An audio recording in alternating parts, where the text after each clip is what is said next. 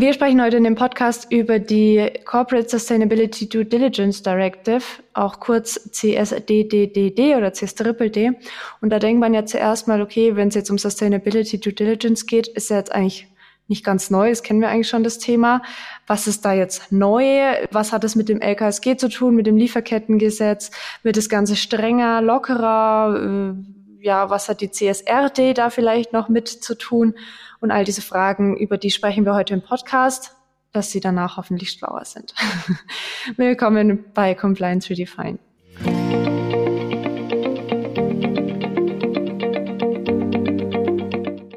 Mein Name ist Vanessa Müller. Mitgebracht habe ich meinen Kollegen Christian Feldmann aus unserem Legal und Compliance Team. Hallo Vanessa. Wir sind beide von Valvisio und beraten Unternehmen hinsichtlich Compliance und vor allem hinsichtlich so digitaler Themen und auch eben Nachhaltigkeitsthemen.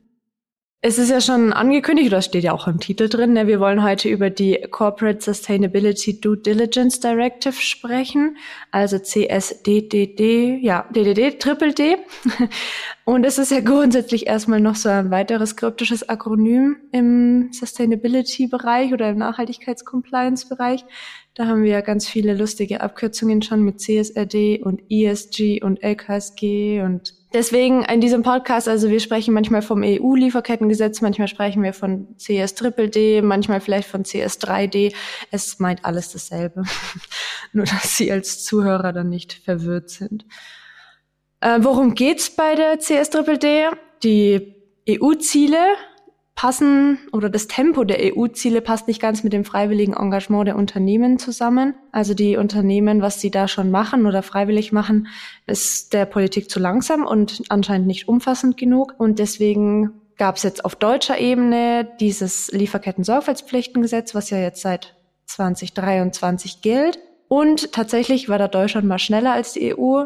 Genau, und deswegen gibt es jetzt mit der CS-Triple-D eben das europäische Pendant zu dem deutschen LKSG. Und wir erklären heute, wo der Unterschied da drin liegt, wo es sich überschneidet vielleicht und worauf sich Unternehmen einstellen müssen. Christian, was sind denn die Ziele von der CS-Triple-D? Die Ziele sind im Grunde eigentlich auch die Ziele, die man mit dem LKSG schon verfolgt hat. Also man will eben eine strengere Corporate Governance. Man möchte die Lieferkette ins Risikomanagement mit einbeziehen und eben entlang der Lieferkette Risiken aufdecken und dann entsprechend auch mit den richtigen Maßnahmen mindern oder ausschließen, insbesondere auch eben Nachhaltigkeitsrisiken. Und genau, das ist so der, der grundsätzliche Ablauf. Risiken identifizieren, bewerten dann und mindern, wie man es halt aus dem Risikomanagement kennt. Jetzt kennen wir das Ganze ja auf deutscher Ebene schon. Es gibt auch ein ähnliches Gesetz in Frankreich und jetzt möchte man eben EU-weit eine einheitliche Regelung finden dass hier nicht eben durch Regelungen in einzelnen Mitgliedstaaten dann das Recht so ein Stück weit fragmentiert oder aufgebrochen wird. Man möchte eben auch Unternehmen dann dadurch, durch dieses Risikomanagement und die entsprechende Kommunikation mit gewissen Rechenschaftspflichten belegen und dann auch für die Betroffenen, falls denn wirklich Menschenrechtsverletzungen oder auch Umweltverletzungen im Raum stehen, den Betroffenen Abhilfemaßnahmen an die Hand geben. Vielleicht ganz kurz, bevor wir jetzt darüber sprechen, aktuell, wo wir uns befinden im Gesetzgebungsverfahren. Also wir hatten jetzt im Juni nochmal den Parlamentsentwurf. Der wurde nochmal deutlich schärfer als der ursprüngliche Kommissionsentwurf. Und angepeilt ist, dass wir jetzt im Herbst, also wir sind jetzt in den Trilogverhandlungen und ja, geplant ist, dass die im Herbst abgeschlossen werden. Also kann man eventuell dann Ende des Jahres vielleicht schon mit einer Verabschiedung rechnen, je nachdem eben, wie die Verhandlungen hier so laufen. Ja, wichtig, es ist eine, also es ist nicht unmittelbar gültig dann, sondern die nationalen Staaten, also auch Deutschland zum Beispiel, muss das Ganze dann in nationales Recht überführen.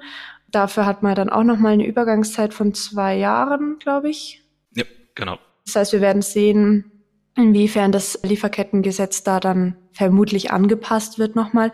Das heißt, für jetzt schon mal vorweg, bisschen um auch den Druck rauszunehmen, der gerade um das Thema herrscht.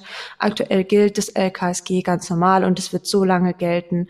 Also das wird wahrscheinlich dann auch noch ein, zwei Jahre gelten, bis das entsprechend angepasst worden ist an die EU. Richtlinie. Genau, das kann man vielleicht an der Stelle auch kurz sagen. Also dann wahrscheinlich ist es, dass wir kein neues Gesetz bekommen, sondern dass das LKSG eben dann mit den Anforderungen aus der Richtlinie eben halt überarbeitet wird, angepasst wird. Also es gilt im Grunde durchgehend, nur dass eben dann ab der Umsetzung dann vielleicht die schärferen EU-Regeln noch dazukommen. Ein Kritikpunkt ist auch gleich schon, das hat man vielleicht schon rausgehört, das Ziel ist ja, dass man vor allen Dingen irgendwie eine einheitliche Rechtslage hat in der EU. Dadurch, dass das jetzt aber keine Verordnung ist, sondern nur eine Richtlinie ist und das Ganze dann wieder ein nationales Gesetz ja umgewandelt, umgeführt werden muss, ist halt da hier schon ein bisschen die Kritik, inwiefern das dann erreicht werden kann, dieses Ziel von Einheitlichkeit, wenn halt jedes Land dann nochmal seinen eigenen Senf ein bisschen dazugeben darf. Aber ich denke zumindest der Grundtenor ist da, das ist schon ein guter Schritt in die richtige Richtung. Genau, kommt ja dann auch noch nach der finalen Fassung dann, inwiefern sind hier irgendwie überschießende Umsetzungen oder inwiefern ist das Ganze voll harmonisierend angelegt. Ja, aber wie du schon sagst, viele wünschen sich oder hätten sich gewünscht, dass man das Ganze mit einer Verordnung macht. Aber jetzt sind wir hier. Jetzt haben wir eine Richtlinie und ich meine, wir haben ja bei uns auch schon das Lieferkettengesetz und wie du schon gesagt hast, Christian, ich glaube auch, dass es unwahrscheinlich ist, dass man da jetzt ein zusätzliches Gesetz macht. Ich denke, dass das entsprechend angepasst wird in irgendeiner Form und dann ja, haben wir da vielleicht als deutsche Unternehmen auch schon ein bisschen den Vorteil, dass wir uns damit einfach schon auskennen, weil wir das schon ein, zwei, drei Jahre, je nachdem, haben oder hatten. Es bleibt spannend. Ist tatsächlich eigentlich auch ein ganz schöner Punkt, dass wir jetzt mal drüber schauen, wer ist denn betroffen von der CS-Triple-D. Aktuell vom LKSG sind ja nur die ganz großen Unternehmen mit 3000 und mehr Mitarbeitenden betroffen, jetzt seit 2023. Die kleineren kommen ja erst noch. Wie würde das in der CS-Triple-D ausschauen?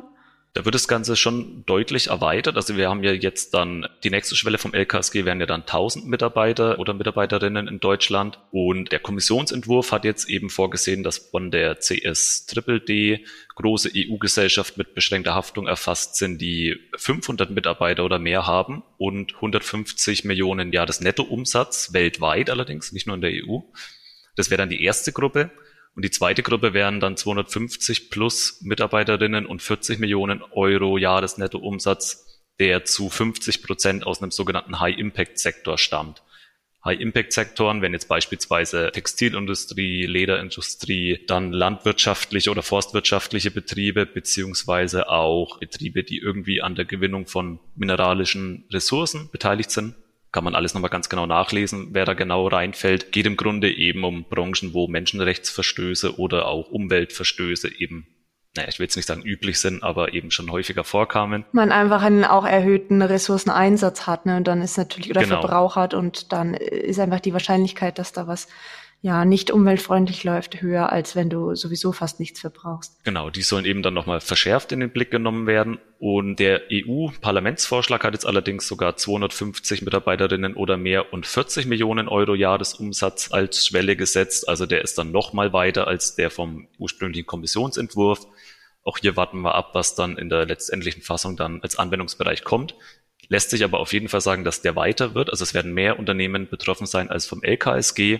Und man möchte jetzt eben auch Nicht-EU-Unternehmen mit einbeziehen. Da geht es dann laut dem Kommissionsentwurf beispielsweise um Unternehmen, die mehr als 150 Millionen Euro Jahresnettoumsatz in der EU erwirtschaften oder dann eben wieder mehr als 40 Millionen Jahresnettoumsatz, also weltweit erwirtschaften und dann auch wieder eben 50 Prozent aus diesen High-Impact-Sektoren. In der EU erwirtschaften, also nicht EU-Unternehmen, da bezieht sich immer nur auf den Umsatz in der EU. Weil du gerade gemeint hast, weltweit erwirtschaften. Also genau, bei den EU, also bei den in der EU ansässigen Unternehmen geht es um den weltweiten Umsatz und bei außerhalb, also bei Unternehmen aus Drittstaaten geht es darum, was in der EU erwirtschaftet wird. Auch hier warten wir natürlich wieder auf die finale Fassung, aber auf jeden Fall nicht EU-Unternehmen sollen inbegriffen sein. Das ist auch schon einer der wesentlichen oder einer der großen Unterschiede, die es beispielsweise zum LKSG gibt. Also auch hier zwei Anmerkungen noch. Das eine ist, dass auch der Finanzbereich mit erfasst werden soll, also auch Kreditinstitute, Versicherungen, Kryptodienstleister, Zahlungsinstitute, was auch immer da alles noch drunter fällt. In welcher Form die genau drunter fallen, das wird sich noch klären müssen. Also da ist noch einiges schwammig, aber die sind auf jeden Fall auch mit einbezogen. Und grundsätzlich dazu ist zu sagen, es ist ähnlich wie zum Beispiel bei der DSGVO auch, wo wir auch das Marktortprinzip haben, dass alle Unternehmen, die irgendwie in der EU rumwursteln und da halt entsprechende Größe oder Umsatz machen, die sind davon betroffen, unabhängig davon, ob sie jetzt hier einen Standort haben, der oder die EU-Unternehmen fällt oder nicht. Genau, wobei man dann noch kurz, also bei der DSGVO ist ja auch die Größe egal. In dem ja, ja, genau, aber halt als Vergleich, ne, das halt, genau. Der Gedanke dahinter ist eben, dass Umweltschutz natürlich nicht nur oder allgemein Menschenrechte, Klimaschutz, Umweltschutz sich nicht nur auf die EU beschränken darf, weil ja eben auch Zulieferketten oder Lieferketten allgemein oft außerhalb der EU sind. Und dann wäre es natürlich irgendwie nicht so schlau, wenn das Ganze sich nur auf die EU beschränken würde.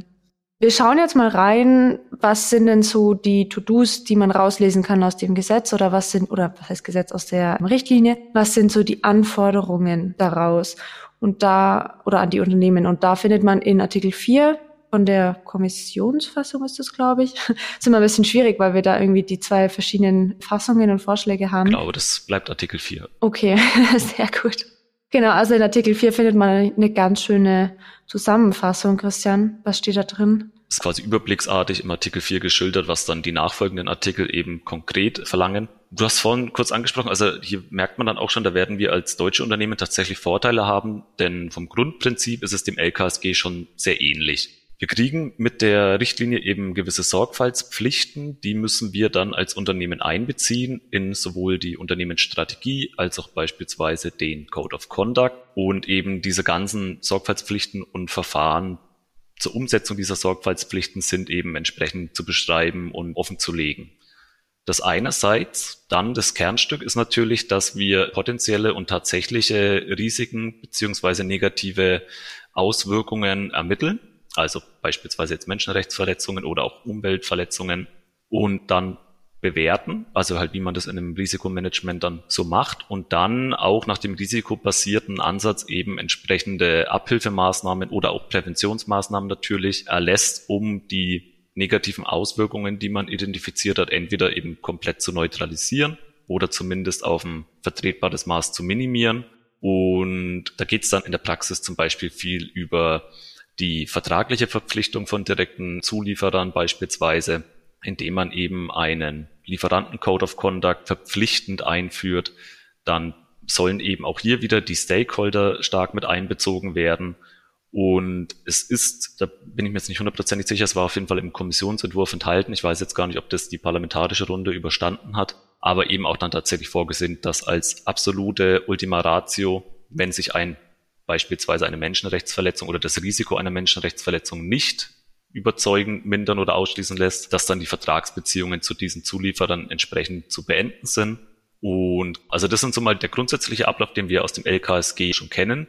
Haben wir auch schon mal in einem eigenen Podcast ausführlich drüber gesprochen, kann man an der Stelle ja auch nochmal darauf verweisen, wenn das irgendeinen Zuhörer, eine Zuhörerin noch näher interessiert. Und die übrigen Pflichten sind dann auch ähnlich. Wir haben das Beschwerdeverfahren, dass wir eben entlang der Lieferkette betroffenen Personen die Möglichkeit geben, Verstöße zu melden. Das kennen wir ja auch schon, also nicht nur vom Lieferkettengesetz, sondern auch vom Hinweisgebergesetz, wo ja Unternehmen erfasst sind, die ja noch mal viel kleiner sind. Also da geht's ja schon ab 50 Mitarbeitenden los. Also die würden ja nicht unmittelbar jetzt unter das CSDD oder auch Lieferkettengesetz fallen, aber selbst die müssen ja schon ein Beschwerdeverfahren einführen und von daher ist es auch noch was, wo wir als deutsche Unternehmen eigentlich schon ein Stück weit darauf vorbereitet sein sollten. Genau, die Beschwerdemechanismen sollten da sein. Jetzt hier eben, da kommen wir dann später bei den Unterschieden nochmal drauf, eben dann, was der große Unterschied sein könnte, dass wir diese Beschwerdemechanismen jetzt eben auch eröffnen für vorgelagerte Unternehmen, also dass dann Betroffene oder halt Mitarbeiterinnen in diesen vorgelagerten Unternehmen auch den Beschwerdemechanismus entsprechend nutzen können, nicht nur jetzt die eigenen Mitarbeiterinnen. Ansonsten, um das noch abzuschließen, natürlich dann auch noch entsprechende Kontrollmechanismen, also dass die Wirksamkeit unserer Maßnahmen und Strategien überwacht wird und entsprechend nachgebessert wird. Und dann abschließend eben auch die öffentliche Kommunikation über die Sorgfaltspflichten. Also was tun wir genau, um die Anforderungen aus der Richtlinie zu erfüllen, dass das entsprechend dann nach außen kommuniziert wird. Kennen wir ja auch schon vom LKSG, dass man da einen Bericht schreiben muss, den man dann, glaube beim LKSG auf der Webseite veröffentlichen genau. muss. Also wo das veröffentlicht wird, in welcher Form, jetzt unter der CSDD, das wird sich zeigen. Aber dass wir was da veröffentlichen müssen, grundsätzlich, das kennen wir schon. Du hattest vorhin angesprochen, dass gerade diese Risiken in der Lieferkette vor allem vertraglich ausgeschlossen, gemindert werden sollen gerade in Lieferketten, beziehungsweise also vor, aber halt auch nachgelagerte Liefer- oder Wertschöpfungsketten sind ja dann viele KMU auch drin, die jetzt erstmal dann nur mittelbar erfasst sind von der CSDD. Gibt es da Einschränkungen dann für KMU, beziehungsweise gibt es da oder auch Unterstützung?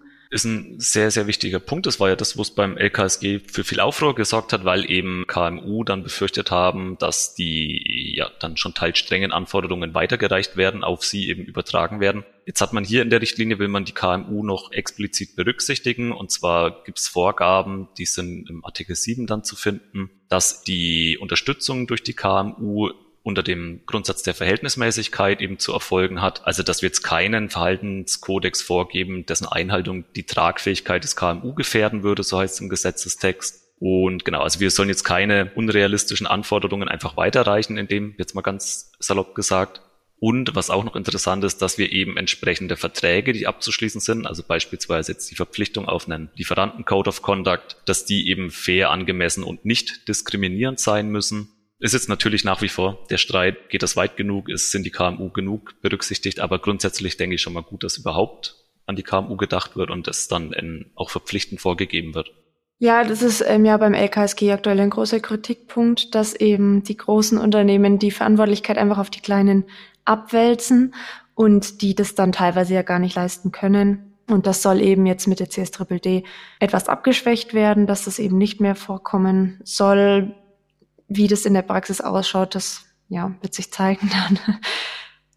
Aber der Gedanke ist da, also das Potenzial, dass da was Gutes rauskommt für, also aus KMU-Sicht was Gutes, ist auf jeden Fall möglich wir haben jetzt zwischenzeitlich immer wieder gesagt, ne, das ist anders zum LKSG oder das kennen wir schon vom LKSG. Können wir das oder kannst du es nochmal zusammenfassen? Wo genau sind jetzt die Unterschiede zum LKSG?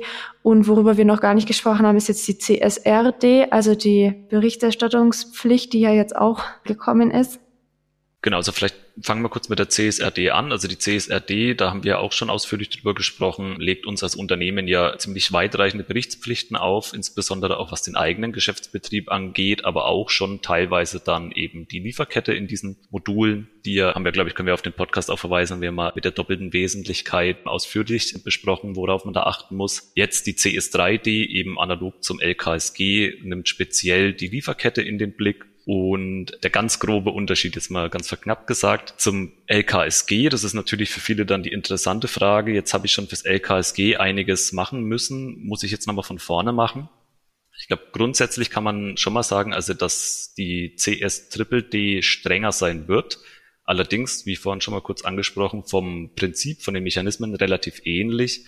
Das heißt, man könnte wahrscheinlich, also wie gesagt, wir warten die finale Fassung ab, aber dass dann der schon eingeführte Prozess durch das LKSG nochmal punktuell nachgeschärft werden kann. Nachgeschärft im Sinne, die wesentlichen Neuerungen sind eben, dass wir jetzt zum einen den Anwendungsbereich erweitern. Also es werden auch Unternehmen erfasst sein, die noch nicht unter das LKSG gefallen sind. Für die gilt natürlich dann, das alles nochmal also von Null aufzuziehen. Und die, die schon erfasst sind, werden wahrscheinlich die Lieferkette umfassender betrachten müssen, denn die CSDDD will eben sowohl die vorgelagerte Lieferkette als auch die nachgelagerte umfassender in den Blick nehmen.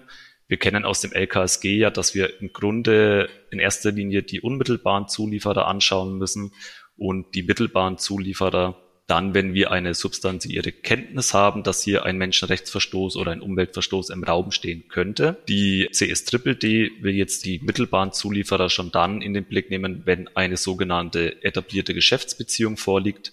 Da habe ich jetzt ehrlich gestanden die Definition nicht ganz im Kopf, wie das definiert ist, die etablierte Geschäftsbeziehung. Geht aber, glaube ich, im Grunde in die Richtung, dass wenn ich wirklich dauerhafte Geschäftsbeziehungen zu den unmittelbaren Zulieferer habe, dass sie dann schon mit reinfallen können. Zusätzlich, wie schon kurz angeschnitten, eben auch die nachgelagerte Lieferkette. Also wenn ich dann den Verkauf, den Vertrieb, Transport, Lagerung und so weiter, dass die eben auch mit einbezogen werden müssen. Also es muss das Verfahren jetzt mal ganz kurz knapp zusammengefasst, dass ich schon im LKSG eingeführt habe, dann auch noch auf die mittelbaren Zulieferer eben ausgeweitet werden. Und eine ganz wesentliche Änderung, die noch kommt, und das ist dann wahrscheinlich für viele auch die Motivation, das wirklich ernsthaft und schnell anzugehen, ist, dass man einen zivilrechtlichen Haftungstatbestand für Betroffene einführen möchte. Den kennt das LKSG in der Form nicht. Also auch da haben wir beispielsweise Bußgeldvorschriften, die gibt es in der CS-DD auch. Aber man möchte eben auch Betroffenen, die aufgrund einer Menschenrechtsverletzung beispielsweise einen kausalen Schaden erlitten haben, einen zivilrechtlichen Tatbestand an die Hand geben, um Schadensersatz geltend zu machen. Genau, also das ist ein Punkt, den das LKSG in der Form gar nicht kennt. Dann, was ebenfalls ausgeweitet wird, inwiefern sich das dann in der Praxis auswirkt, kann ich gerade noch schwer einschätzen, aber das LKSG legt ja zehn Übereinkommen zu Menschenrechten und drei Übereinkommen zur Umwelt eben als Basis zugrunde, die eben entlang der Lieferkette dann entsprechend geprüft werden sollen, ob die eingehalten werden. Die CSDDD bezieht ja deutlich mehr Übereinkommen und Konventionen mit ein. Ich glaube, es sind 29 Menschenrechtskonventionen und 15 Umwelt- und Klimaschutzkonventionen. Das wurde jetzt nämlich im Parlamentsentwurf auch nochmal erweitert. Also da sollen grundsätzlich mehr dazukommen. Plus ebenfalls durch den Parlamentsentwurf noch mit dazugekommen, dass die großen Unternehmen eben Strategien entwickeln sollen und das Geschäftsmodell und die Geschäftsstrategie entsprechend ausrichten sollen um das Pariser Klimaabkommen, also das 1,5 Grad Ziel eben einzuhalten. Zusätzlich dazu noch auch die Emissionsreduktionsziele der EU. Also wir haben ja bis 2030, weiß ich gar nicht, wie viel Prozent wir haben. Also 2050 ist ja die Klimaneutralität angepeilt. 2030 will man ja auf einen gewissen Prozentsatz reduzieren. Und die sollen eben entsprechend in die Unternehmensstrategie einbezogen werden oder die Unternehmensstrategie dahingehend bewertet werden, wie sich das mit diesen Zielen vereinbaren lässt. Das kennen wir ja dann auch aus der CSRD. Genau, da gibt sich eine Parallele mhm. dann zum Beispiel. Und ja, also das sind im Wesentlichen die Sachen, die wirklich neu dazukommen oder die deutlich erweitert werden. Die zusätzlich wollen wir auch die Stakeholder weiter einbeziehen in den ganzen Prozess jetzt im Rahmen der CSDD. Merkt man ja auch schon beispielsweise daran, dass das Beschwerdeverfahren möglicherweise eben für die gesamte Lieferkette dann zugänglich sein muss. Und zum Abschluss noch eine Maßnahme, die das CS3D oder die CS3D nicht kennt, das LKSG hingegen schon. Da haben wir den Menschenrechtsbeauftragten eingeführt, den jetzt sehr viele Unternehmen auch schon benennen mussten. Den kennt die CS3D in der Form nicht. Jetzt müssen wir abwarten, inwiefern dann eben die Umsetzung in nationales Recht abläuft, ob das LKSG, also wie das in der Hinsicht angepasst wird. Vielleicht ist ja auch hier dann eine überschießende Umsetzung möglich und wir behalten sozusagen unsere Menschenrechtsbeauftragten also das wäre jetzt ein Punkt, wo dann das LKSG weitergeht, sage ich mal, oder eine Regelung trifft, die in der CS3D in der Form nicht enthalten ist. Also ganz grob gesagt, vom LKSG kennen wir eigentlich schon das meiste. Es wird ein bisschen ausgeweitet. Wir haben Parallelen aus der CSRD teilweise, aber es ist nichts, was grundsätzlich neu ist, zumal ja gerade dieses Prinzip der Risikoidentifizierung oder des Risikomanagements allgemein, eine Identifizierung, Bewertung, Abhilfemaßnahmen und so weiter. Im Nachhaltigkeitsbereich, das ist ja nichts Neues in dem Sinne, also das kennen wir ja schon auch aus anderen Verordnungen und Regularien. Und das heißt, die Unternehmen, die da grundsätzlich schon was gemacht haben, sind hier definitiv ein Vorteil. Ein Tipp, den ich gerne mitgeben würde, ist, dass man oft unterschätzt, wie viel Zeit das Ganze braucht, weil an sich klingt das alles jetzt erstmal relativ einfach. Ne? Wir schauen uns die Risiken an und überlegen uns, wie wir das ändern können und schicken da Verträge raus und so. Aber tatsächlich einen Überblick zu gewinnen, also so der allererste Schritt zu sagen, ich schaue mir mal meine Lieferkette an, was sind da für Lieferanten drin, mit denen ich tatsächlich etablierte Geschäftsbeziehungen habe. Da sind wir schnell im drei- oder vierstelligen Bereich von den Lieferanten, zumindest bei der Größenordnung von den Unternehmen, die, die da drunter fallen.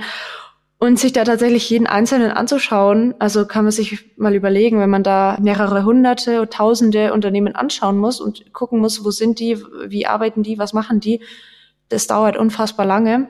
Und selbst wenn man jetzt sagt, okay, ich falle nicht unter das LKSG, sondern nur unter die CS Triple D oder ich, ach, was auch immer, selbst wenn man davon nicht jetzt sofort schon betroffen ist, sollte man damit anfangen, weil das ist so der, der Konsens, den wir immer wieder mitbekommen von Unternehmen, die davon betroffen sind, dass sie das unterschätzt haben und dass das deutlich länger dauert, sich da einen Überblick zu verschaffen, wo sind wir überhaupt tätig, mit wem und ja, was könnten da die Risiken sein um den Tipp noch kurz zu erweitern, das ist nämlich ein guter Punkt. Auch gerade viele fragen sich ja dann, ist jetzt mal abseits von der zeitlichen Planung, wie gehe ich daran? Da das Grundprinzip, die Grundmechanik ja gleich bleibt, kann man vielleicht mal echt die ganzen Handreichungen der BAFA, die zum LKSG kamen, sich zu Gemüte führen. Da wird nämlich dieses Risikoscreening eben schon eigentlich auch schön beschrieben. Ist auf jeden Fall so als erster Eingang, als Einstieg echt zu empfehlen. Ich glaube, die haben die ist sogar letztens nochmal aktualisiert, tatsächlich. Hab da irgendwas gelesen. Das kann auch sein genau, sind auf jeden Fall frei verfügbar, also findet man auch, wenn man danach googelt. Und genau, wie du schon sagst, also Zeit, ich meine,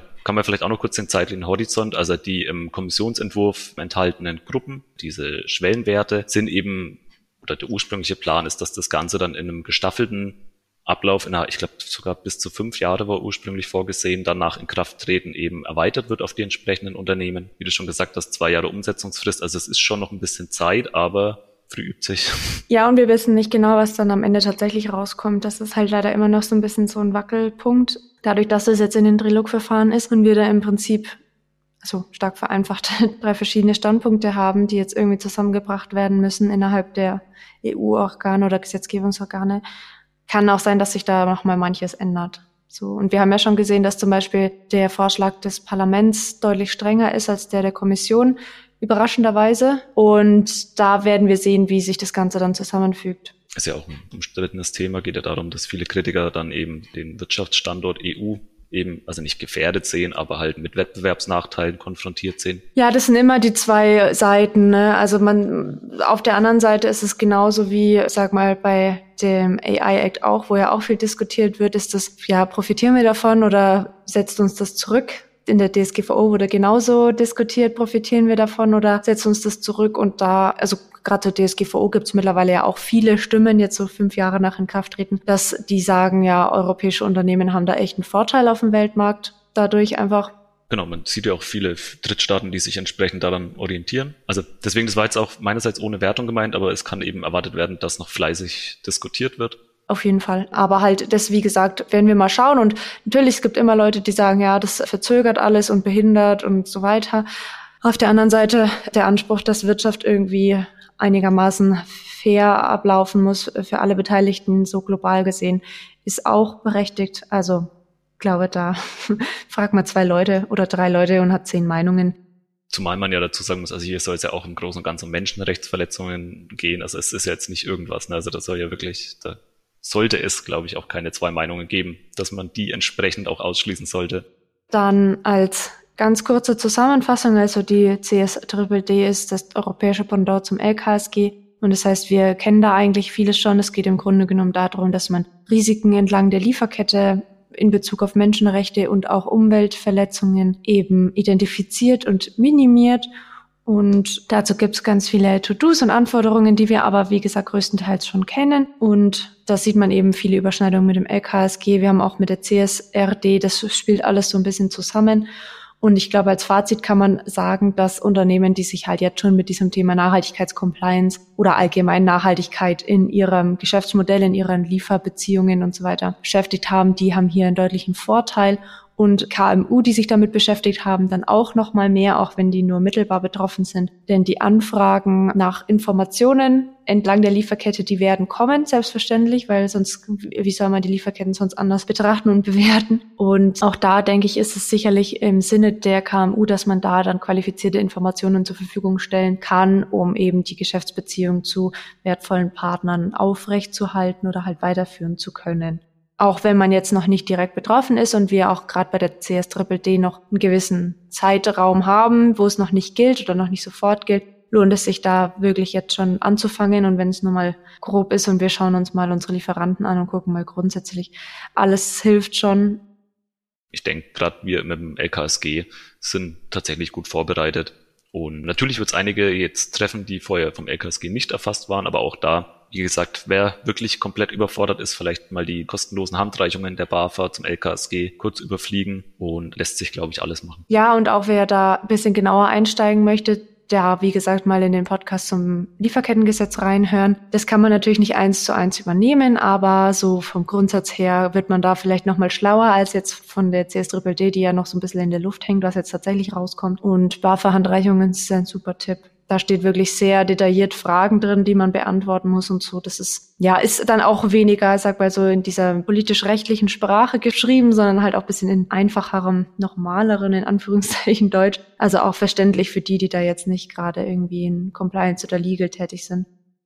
Es bleibt spannend. Wir schauen, was dann am Ende rauskommt. Sobald es da genaueres gibt, können wir definitiv oder sicherlich auch nochmal da vielleicht eine Folge zu machen, um das bisschen genauer zu erklären.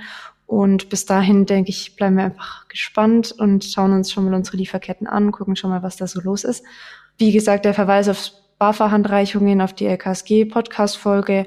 Und ansonsten, glaube ich, ist das Wichtigste gesagt worden. Und damit bedanken wir uns dann natürlich beim Zuhören und freuen uns drauf, wenn Sie beim nächsten Mal wieder dabei sind. Und bei Fragen, wie gesagt, gerne melden bedanke mich natürlich auch bei dir, Christian. ich bedanke mich, dass ich dabei sein durfte. Verabschiede mich auch an der Stelle und sag einfach mal bis zum nächsten Mal. Ciao. Tschüss.